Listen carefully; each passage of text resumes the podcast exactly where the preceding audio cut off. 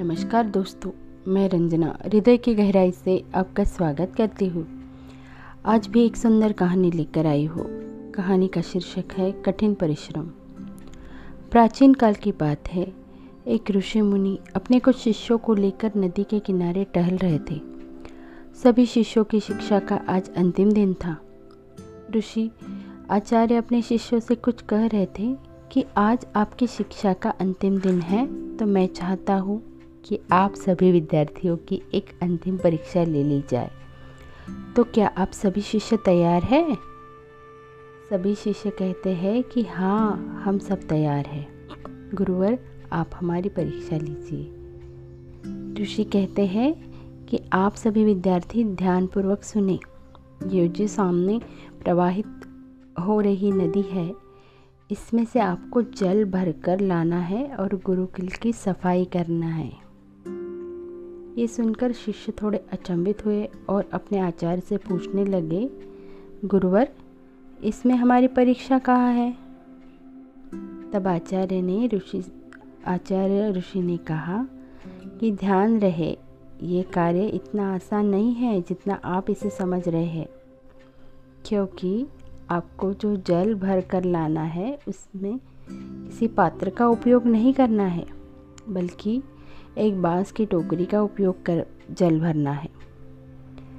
यही आप सभी की परीक्षा है। जो विद्यार्थी इस परीक्षा में सफल हो, होगा, वह मेरा श्रेष्ठ विद्यार्थी होगा। तो चलो, अब अपनी परीक्षा आरंभ करो। सभी शिष्यगण यह परीक्षा सुन के चिंतित और परेशान होने लगे कि इस परीक्षा में कैसे सफल हो।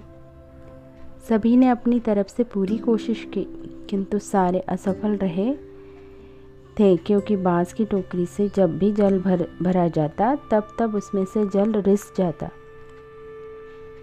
सारे शिष्य परेशान थे।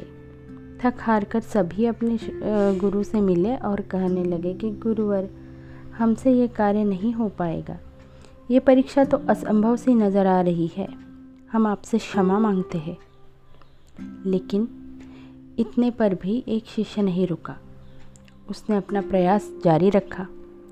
वह जल भरने की कोशिश करता, वैसे ही उस बास की टोकरी से जल रिस जाता।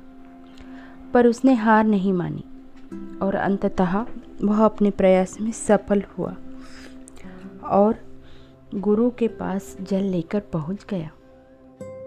बचे हुए शिष्यगण अचंभित थे कि जो कार्य हमें असंभव सा लग रहा था, वह तुमने कैसे किया? तब उस शिष्य ने कहा कि मैं जब जल भरने का प्रयास कर रहा था तो मेरी टोकरी से भी नित जल रिस रहा था।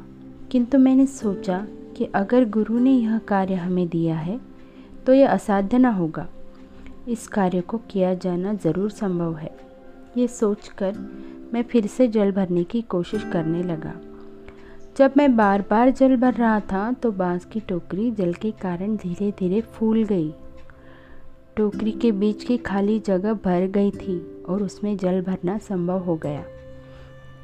यह सुनकर आचार्य ऋषि बहुत प्रसन्न हुए और इस विद्यार्थी को अपना सबसे प्रिय प्रिय विद्यार्थी निर्धारित किया और सभी बचे हुए शिष्यों से कहा कि इस घटनाक्रम से हमें क्या सीख मिलती है। इस संसार में कुछ भी असंभव नहीं है। अगर ठान लिया जाए तो असाध्य सा दिखने वाला कार्य भी साध्य होगा। तो अपना प्रयास नित जारी रखें। प्रयास करते रहे कि जब तक कि इच्छित फल न मिल जाए, क्योंकि कठिन परिश्रम करने वालों की हमेशा जीत होती है। कठिन परिश्रम का फल ज़रूर मिलता है। धन्यवाद दोस्तों।